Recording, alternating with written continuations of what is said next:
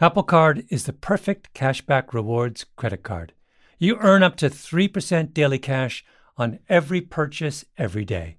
That's 3% on your favorite products at Apple, 2% on all other Apple Card with Apple Pay purchases, and 1% on anything you buy with your titanium Apple Card or virtual card number. Visit apple.co slash card calculator to see how much you can earn. Apple Card issued by Goldman Sachs Bank USA Salt Lake City branch, subject to credit approval. Terms apply. The most innovative companies are going further with T-Mobile for Business. The PGA of America is helping lower scores and elevate fan experiences with AI coaching tools and 5G connected cameras. AAA is getting more drivers back on the road fast with location telematics. And the Las Vegas Grand Prix is powering race day operations with 5G connectivity, giving fans an experience at the speed they deserve. This is accelerating innovation with T-Mobile for Business. Take your business further at t-mobile.com/now. Enjoy all your favorite sports like never before at BetMGM. Signing up and playing is so easy. Simply sign up using code Buckeye and receive up to $1,500 back in bonus bets if you don't win your first bet. When you register with BetMGM, you can get instant access to a variety of parlay selection features, live betting options, and the best daily promotions in the business. And with BetMGM at your fingertips, every play and every game matter more than ever. Place your moneyline, prop, and parlay bets with the king of sportsbooks today. Sign up using code Buckeye and receive up to $1,500 back in bonus bets if you don't win your first bet. That's right, up to $1,500. Again, sign up using code Buckeye and receive up to $1,500 back in bonus bets if you don't win your first bet. BetMGM and GameSense remind you to play responsibly. 21 plus and present in Ohio. Subject to eligibility requirements. Rewards are non-withdrawable bonus bets that expire in seven days. Gambling problem? Call 1-800-GAMBLER in partnership with MGM Northfield Park. That's 1-800-GAMBLER. In Glassboro, New Jersey, a little community half an hour south of Philadelphia, there's a statue right by the road as you drive into town. It's of a man named Henry Rowan. He liked to be called Hank. Whenever Hank Rowan came to Glassboro, he was mobbed like a rock star, which probably embarrassed him because he wasn't given to those kinds of displays. When Hank Rowan died in December of 2015, there was a huge memorial service. Then in the evening, students from the local college gathered around his statue, holding candles, and sang for him, as earnestly as only college kids can.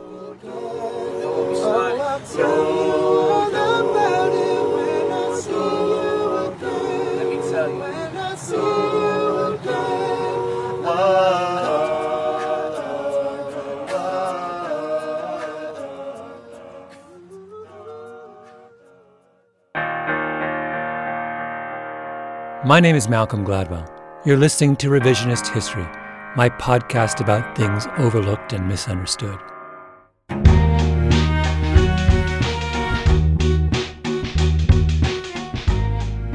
This episode is my eulogy for Hank Rowan. I never met him, but he's a hero of mine. I want to understand why he didn't become everyone's hero, why Hank Rowan's example didn't spread beyond Glassboro, New Jersey.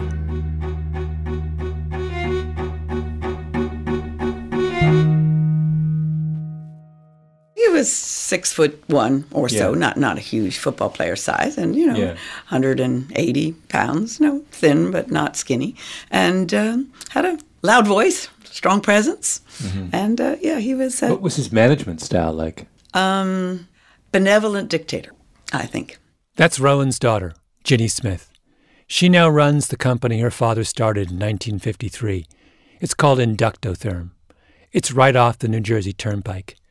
They make industrial furnaces for melting metal. He started the company basically in our garage, and then he sold his first job to the Mint, which was kind of fun, and then the second job to GE, and then the furnaces just got bigger and bigger. Now some of them are 50 ton, uh, they're just huge, and uh, kept branching out and acquired some companies, and it kind of it grew like Topsy, but he also worked very, very hard at it and hired good people.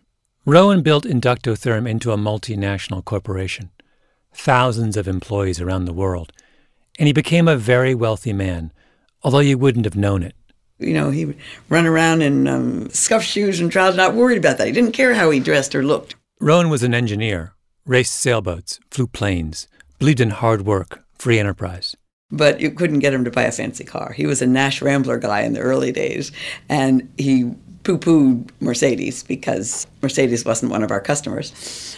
Um, wait, wait, what did he drive sort of near the near? Uh, he drove Oldsmobiles and Buicks. And finally, the company here insisted he drive a Lincoln. I drove it into the ground just about. Oh, it had a Cadillac once, but he towed his boats with that too because it had a bigger engine. You know, none of this drive around and wave at people stuff. Yeah, yeah. Almost thirty years ago, Hank Rowan became friends with a man named Phil Tumminia. Tumminia was head of development for the local college, Glassboro State, just down the road, a little university started back in the 1920s on 25 acres. Tumminia would drop by and see Rowan on his way up to Trenton. Everyone involved with Glassboro and Rowan has their own version of this story. But here's how Rowan remembered it in an interview he gave a few years before he died. It's with Don Farish, who's the former president of Glassboro State. He asked Rowan how he first got involved with the college. Well, I think we blame it all on um, Phil Tumminia okay. because he came to see me and uh, asked if I might make a donation to the scholarship fund of $1,500. Right. Well, that sounded easy, $1,500. So we gave him $1,500. And you know what? He came back.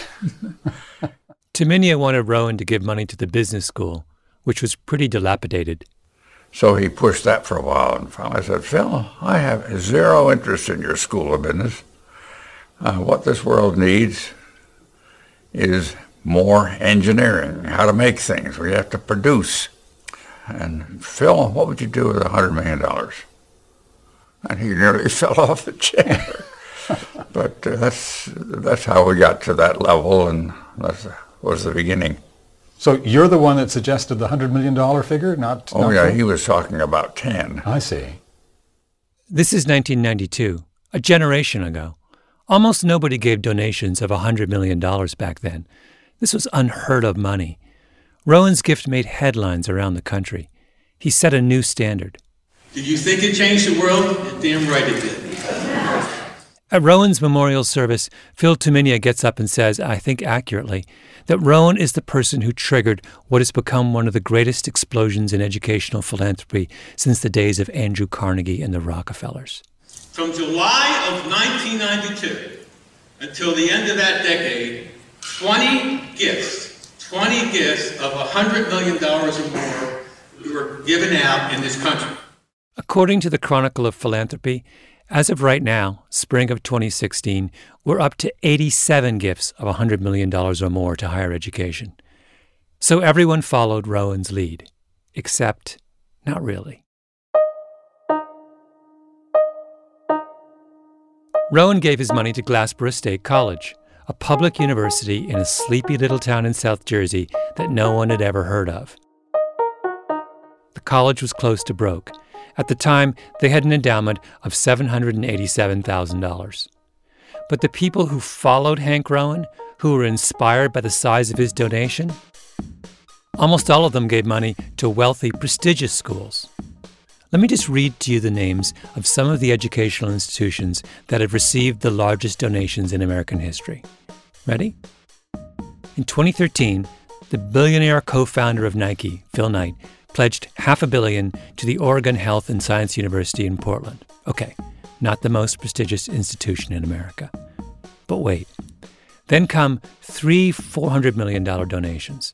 The first is the billionaire John Kluge's gift to Columbia University in 2007.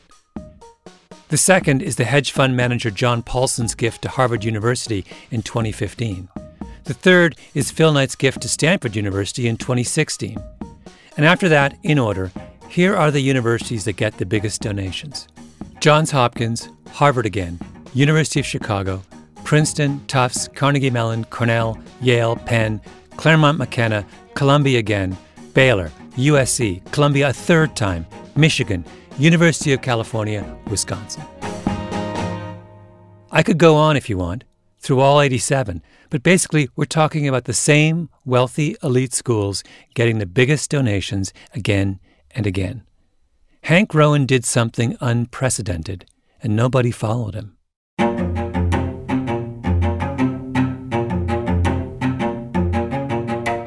This episode is the third in my three part revisionist history mini series, re examining the promise of higher education. The first installment was about why the educational system struggles to find talented low income students. The second episode was a comparison of Vassar and Bowdoin and why it's so difficult for some colleges to find the money for financial aid. But today I want to talk about educational philanthropy, which I think is an issue that doesn't get talked about nearly enough. Higher education in the United States runs on philanthropy. There are almost no schools that can pay their bills just on the strength of students' tuition. Those days are over. Philanthropy is what makes the wheels turn. But there's a problem. A lot of that philanthropy doesn't make any sense. It's going to the wrong places for the wrong reasons. Those of you who follow me on Twitter will know that I'm obsessed with this issue. After John Paulson gave his $400 million to Harvard in 2015, I had a kind of Twitter meltdown, sending tweet after tweet, including, It came down to helping the poor or giving the world's richest university $400 million it doesn't need. Wise choice, John. And then, if billionaires don't step up, Harvard will soon be down to its last 30 billion. Then when Phil Knight gave $400 million to Stanford, I got called up for comment by the New York Times. I said that Stanford was part of a crazy arms race and ought to cut its endowment in half and give the balance to schools that actually need the money. The next day, I got an email from the president of Stanford, John Hennessy. He wanted to get together and convince me I was wrong. So I talked to him, and we'll get to that conversation in a minute.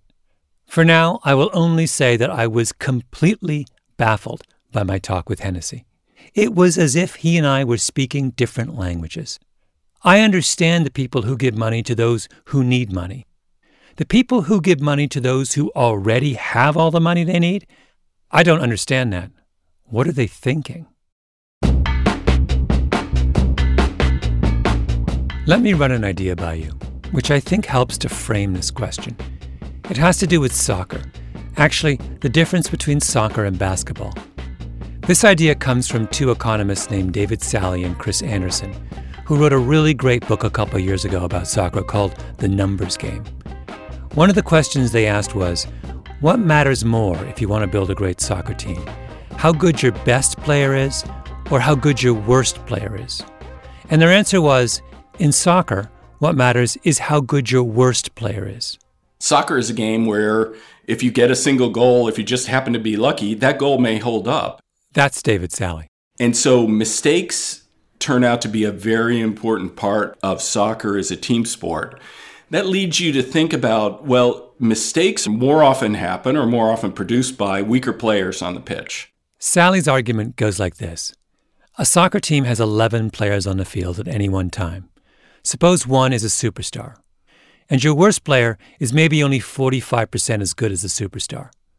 Because soccer is a sport where everyone on the field depends on everyone else, that 45% player can make one mistake and completely negate the skill of the best player. You can have eight beautiful passes in a row, but if your worst player, your 45% player, botches the ninth, then all the previous eight beautiful passes are all wasted. That's right. And because of the nature of soccer, the, that those eight beautiful passes may have only increased your likelihood of victory by a small percent, but then it goes right back to zero because somebody turns the ball over.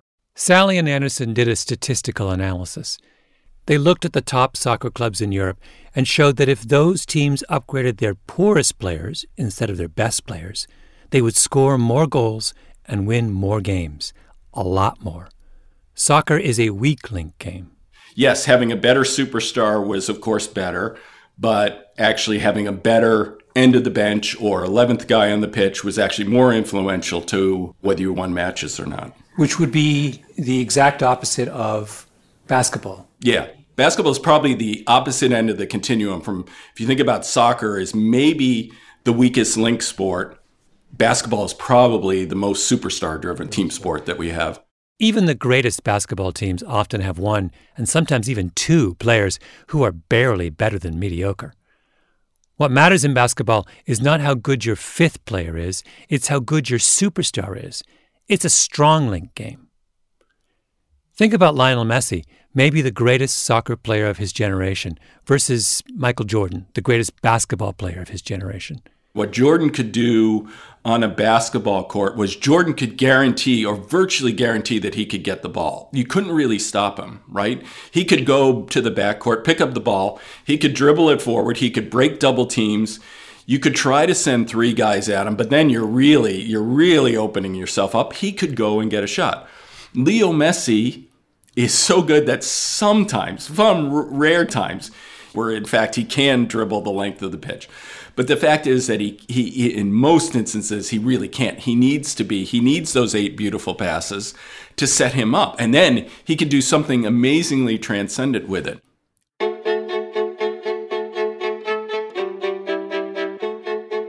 I think the weak link, strong link distinction is incredibly useful in making sense of certain kinds of problems. Suppose I said to you, for example, here's $50 billion spend it in a way that makes air travel in the United States more efficient. The last thing you would do is to go to Denver, which has that big, gorgeous new airport, and make it even bigger and even more gorgeous. No, you'd go to the worst and most crowded airports in the country, LaGuardia, Newark, Kennedy, and make them better. Because every single day, delays at Newark and LaGuardia and Kennedy ripple across the country and delay planes everywhere. You'd spend all $50 billion in New York. If you do that, you're essentially saying air travel in the United States is a weak link problem. We're limited by how good our appalling New York airports are, more than by how good our best airports are. Here's another example. One of the great puzzles of the Industrial Revolution is why it began in England. Why not France or Germany? One theory is that Britain was lucky enough to have more geniuses than anyone else, like James Watt, who invents the steam engine.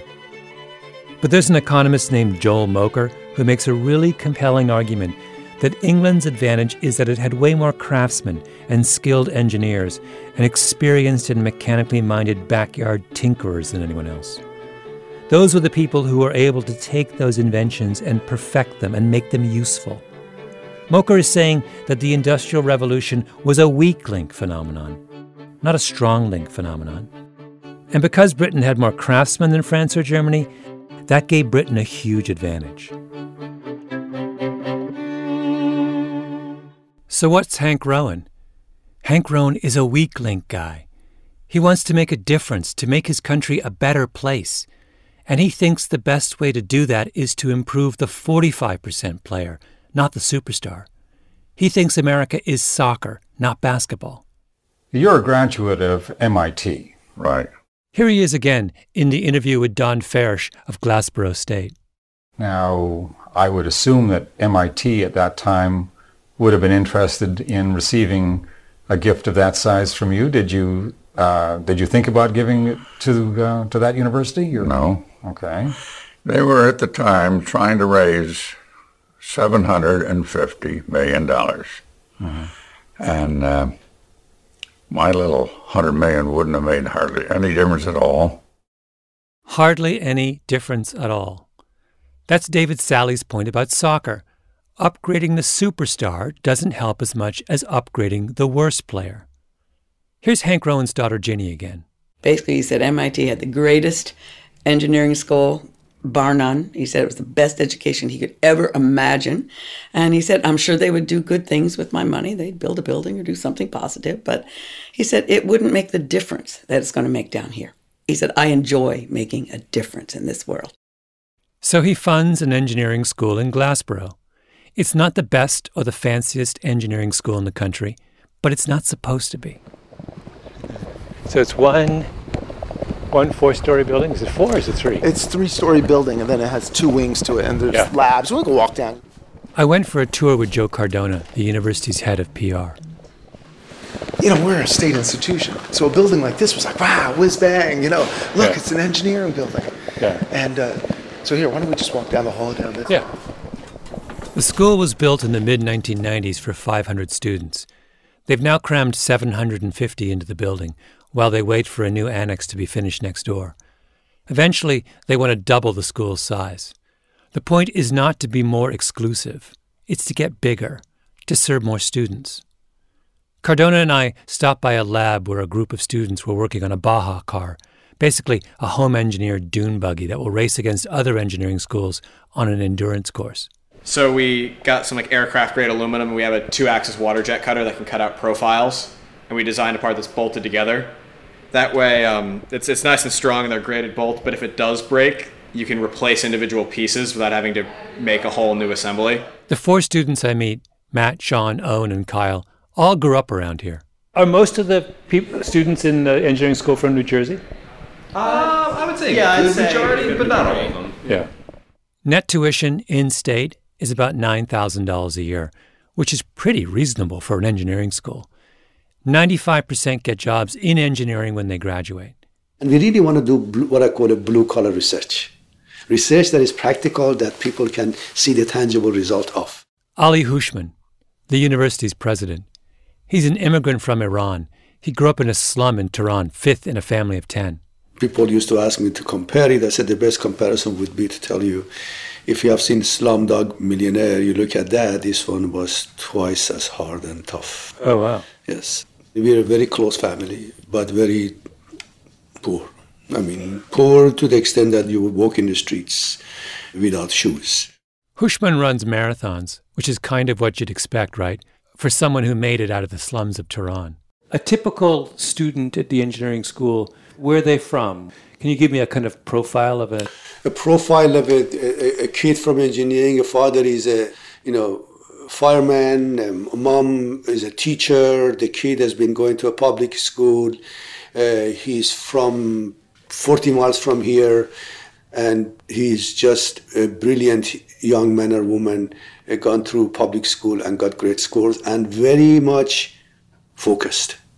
He's you, in other words. Yes, yes. School full of Ali. Yes. Houshmands, yeah. That's that's the beauty of it, Malcolm. That's why I say it's a blue collar university. Now, I'm convinced by Ali Houshmand and by Hank Rowan. I think American society really is soccer. We're so interdependent and we need so many perfect passes to score a goal that our challenges are weak link, not strong link. What matters is how good our 11th player is, not our first. We're in a second industrial revolution, and the lesson of this one isn't any different from the lesson of the last one. But it's really hard to get people to accept weak link arguments. David Sally, the economist who studied soccer, says he'll go to some billionaire oligarch who owns an English Premier League team and say, Don't spend your 80 million pounds on one superstar player. Spend it on four pretty good players at 20 million pounds each. But the oligarch doesn't want to hear that. If the oligarch is only worried about winning soccer matches, I can sell that. That's believable. Oligarchs buy teams for many other reasons, including wanting to hang out with really good looking uh, soccer strikers and wanting to sell a lot of shirts. A weak link strategy is not going to be the most glamorous thing. And that's the problem. Superstars are glamorous. Nobel Prize winners are glamorous. Regional universities in rural South Jersey and solid, capable midfielders are not. What people remember are the unbelievably beautiful goals. It's a brilliant run from Messi. Did he go all the way? It's one of the great Copa del Rey final goals.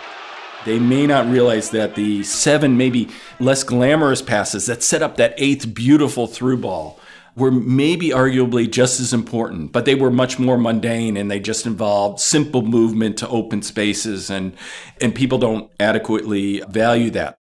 Apple Card is the perfect cashback rewards credit card. You earn up to 3% daily cash on every purchase every day.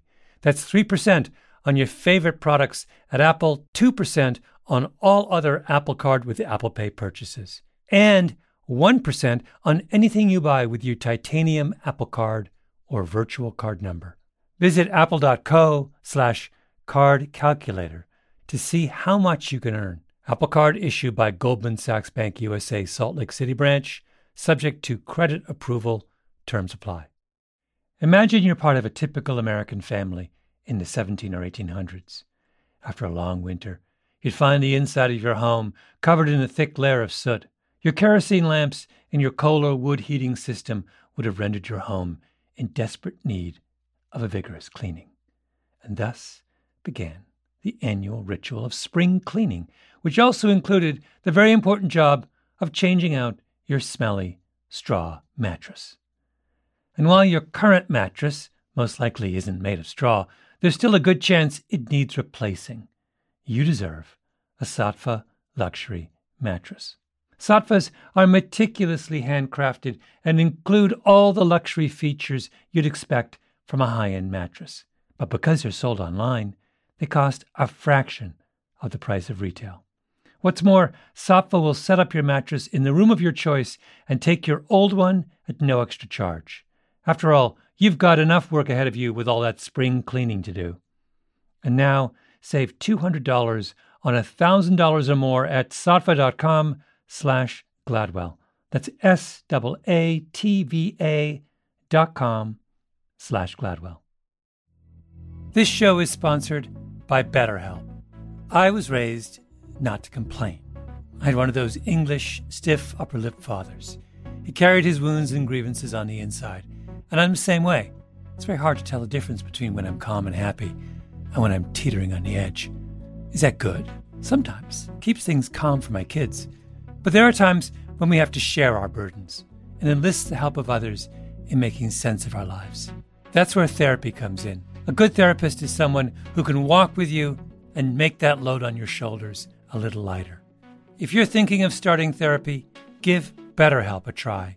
It's entirely online, designed to be convenient, flexible, and suited to your schedule. Just fill out a brief questionnaire to get matched with a licensed therapist and switch therapists anytime for no additional charge. Get it off your chest with BetterHelp. Visit betterhelp.com slash Gladwell today to get 10% off your first month. That's BetterHelp, H-E-L-P dot com slash Gladwell.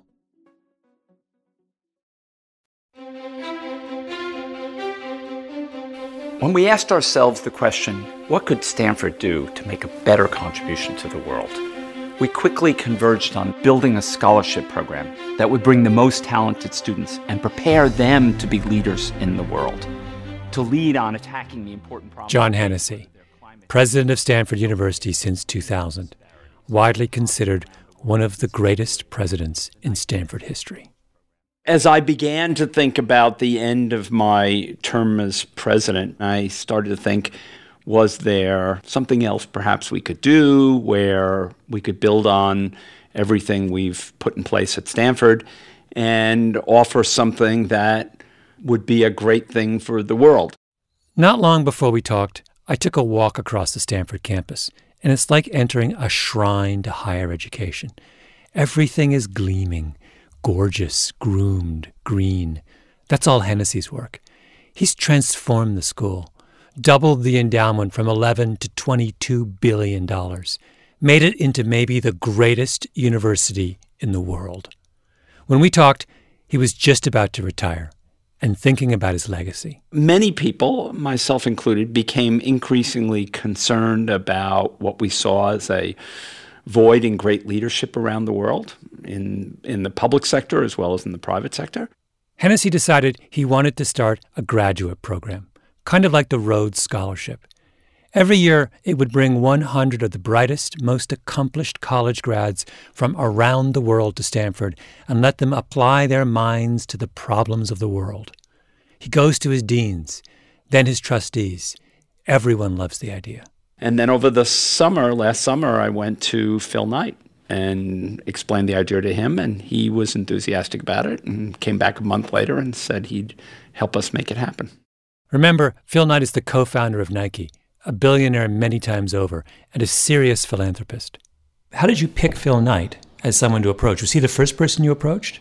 I knew Phil had been concerned about leadership globally. He and I had had a good working relationship. He, so he ends up giving 400 million. How does one arrive at that number? Is that a number you suggested to him or is it's roughly half. I mean, our goal is somewhere in the 750 to 800 to to implement the entire program, secure it permanently.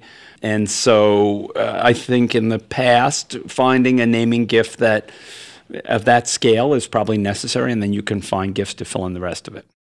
It was my criticism of the Phil Knight donation that led Hennessy to get in touch with me. He wanted to explain his thinking, which is John Hennessy wants to do a great thing for the world. So he sets up an $800 million graduate program for 100 elite students. He's the anti Rowan, right? Hank Rowan wanted to start at the bottom and tries to lift as many people up as possible. Hennessy starts at the top and lavishes 800 million on the most exclusive group he can find. Rowan is a weak link guy. His world is soccer. Hennessy is playing basketball, and he wants to focus his billions on the superstars. In the time you've been at Stanford, the endowment went from what? From 11 to 22, is that right? Yeah, probably about 11 to 22. Right. Most of that's endowment returns, not mostly gifts, but there's some gifts in there too, obviously. What is uh what's how much is enough for an institution like Stanford?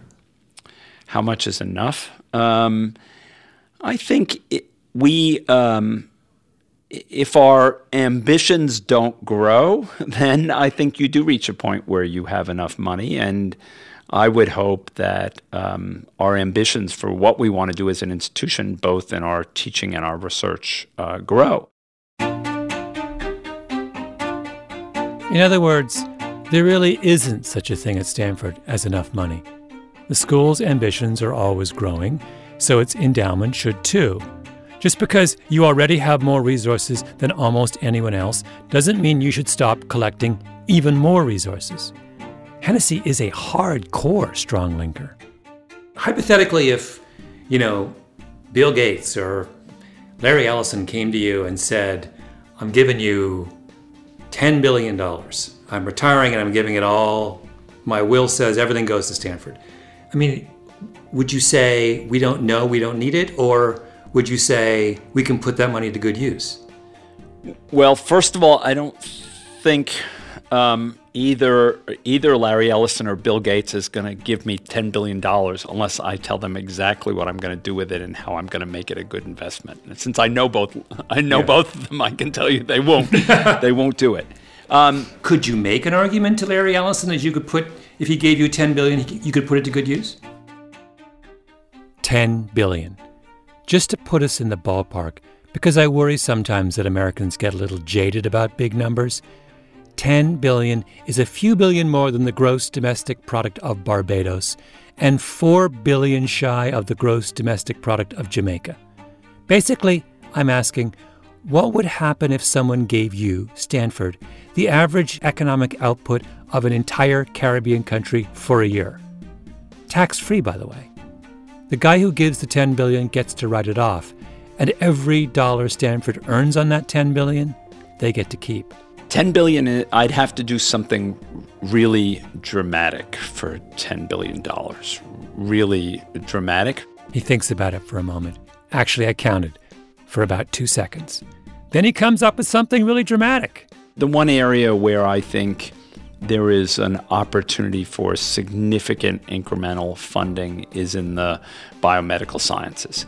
Um, if that were an endowment, for example, so you're throwing out a half a billion dollars a year, I could find a way to spend a half a billion dollars a year in biomedical research. 10 billion. He could totally use another 10 billion. At this point, I'm just curious. I mean, I've read about strong link thinkers in books, but I've never actually talked with one before. So I keep posing more and more far fetched scenarios. Do you ever imagine that a, a president of Stanford might go to a funder and say, at this point in our history, the best use of your money is to give to the UC system, not to Stanford? The UC system is the University of California system 10 schools Berkeley, UCLA, San Diego, Davis, Santa Barbara, etc maybe the finest group of public universities in the world.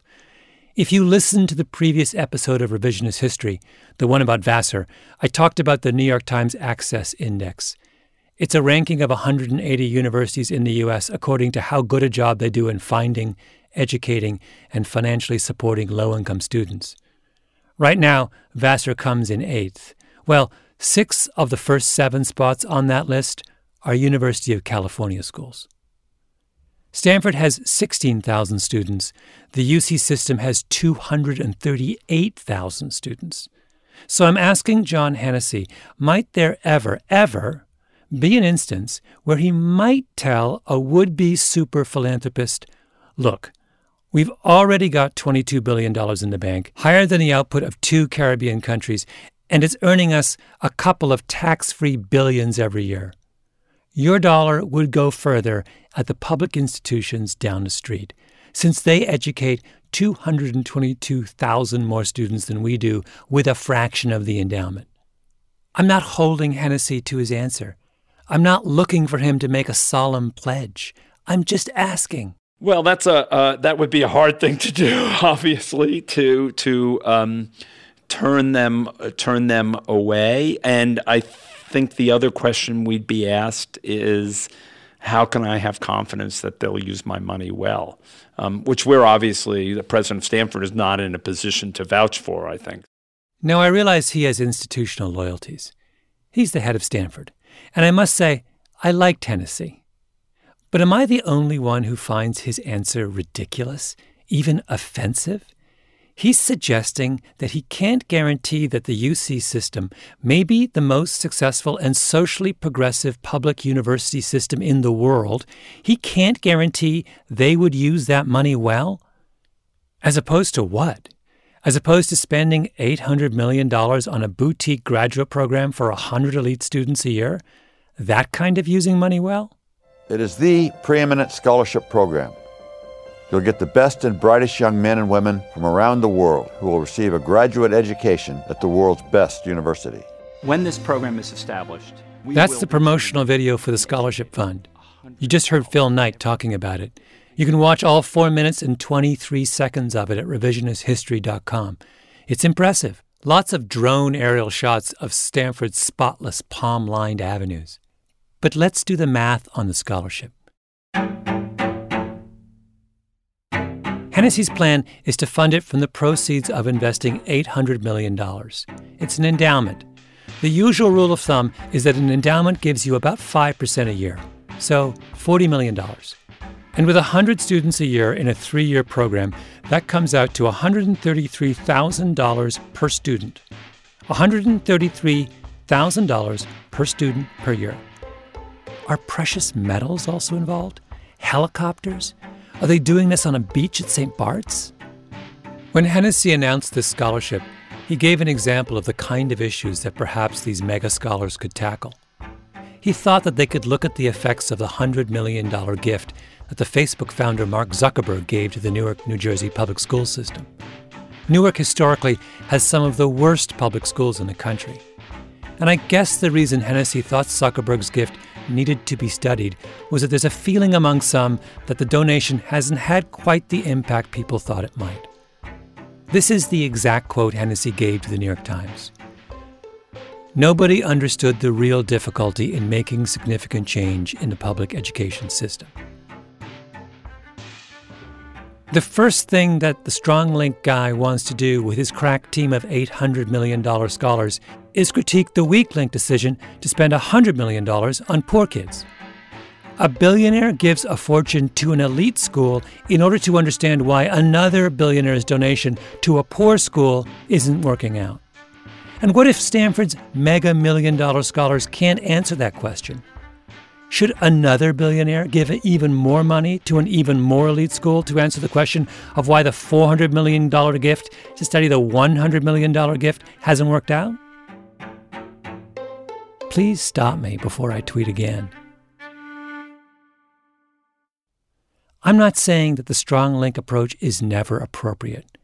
I grew up in Canada in the 1970s, and at that time, the country had lots of good universities. But there was a feeling that what the country needed was at least one world class science and technology university. So they created that, the University of Waterloo, and it was a great idea. But the United States today is not Canada in the 1970s. It does not suffer from an excess of egalitarianism. It suffers from the opposite problem. Its strong links have never been stronger. And when you make strong link arguments at a time like now, you end up sounding ridiculous. Just listen. February 2014. The billionaire hedge fund manager Ken Griffin gives $150 million to Harvard. It's to support Harvard's financial aid program. Here's what the president of Harvard says Ken Griffin's extraordinary philanthropy is opening Harvard's gates wider to the most talented students in the world, no matter their economic circumstances. And here's what Ken Griffin says My goal with this gift is to make sure, and this is the exact quote, that our nation's best and brightest have continued access to this outstanding institution. Now, let me remind you at the time of Griffin's gift, Harvard had an endowment of $36 billion. So a billionaire gives 150 million to an institution that has an endowment of 36 billion because he thinks the school needs help opening its gates wider to the most talented students in the world. Because he's worried that 36 billion might not be enough to ensure continued access to this outstanding institution. These two comments were not off the cuff remarks. I'm reading them from the official Harvard press release. Trained professionals perfected those quotes. Smart, Harvard educated people approved them. They probably sat down in teams around a long oak antique conference table dating back to the 1800s and came up with what they thought was the most compelling justification for why giving another $150 million to Harvard is a good idea. Is that the best they could come up with? We're talking because I, as you know, have been critical of some of the. I'm part of the backlash, I guess. Back to my conversation with John Hennessy of Stanford. And I'm just curious about whether, how common, or how how much how often do you run into the to backlash to people saying, enough with some of these large. Am I a a lonely voice, or is this something that you have encountered a lot and think about a lot?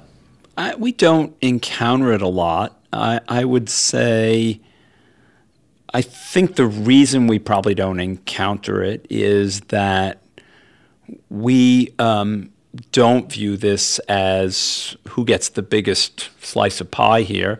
We view it as um, what can we do? What can we do that's transformative? How can we increase our contribution to the world? I mentioned maybe the most obvious criticism of what Stanford is doing, and he says, we don't encounter it a lot. Apparently, the president of Stanford only encounters people who look at American higher education and conclude that what it really needs is more money at the top. With all due respect, the president of Stanford needs to get out more. Take a little trip to Glassboro, New Jersey, to the campus of what's now called Rowan University.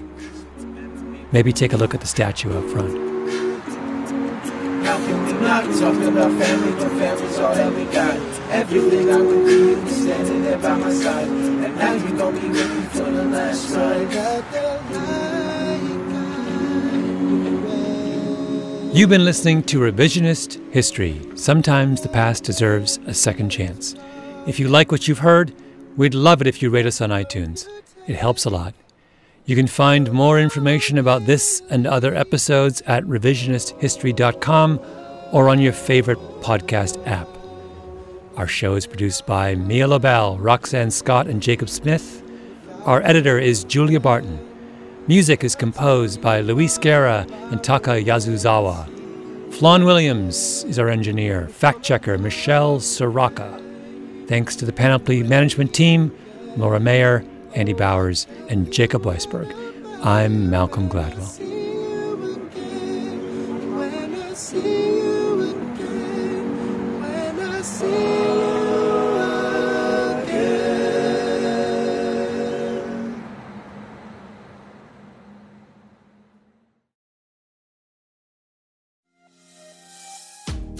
Every week at Revisionist History, we revisit the past in hopes of better understanding the future.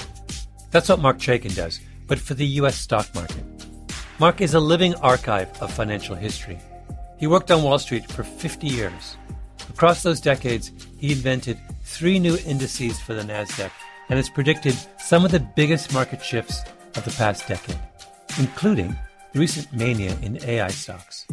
Marc says the majority of Americans are misunderstanding what the AI frenzy means for their money moving forward, with potentially dramatic and dangerous consequences. He's calling this a new dawn for the U.S. stock market and predicts dozens of specific stocks will be impacted in the next 90 days. He put everything you need to know in a new presentation specifically designed for people off Wall Street.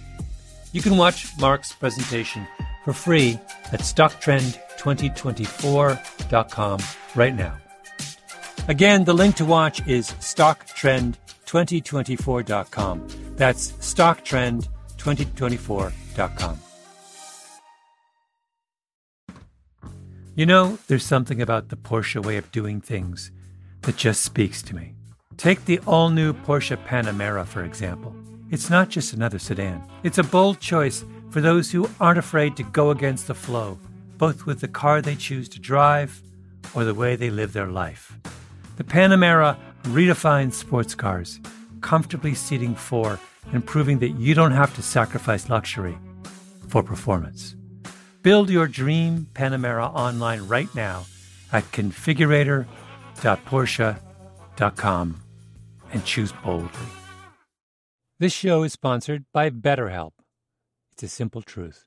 No matter who you are, mental health challenges can affect you, and how you manage them can make all the difference.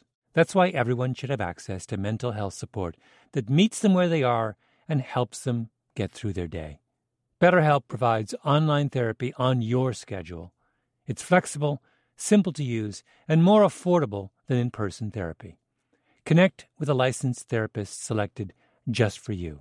Learn more at That's better, H E L P.com.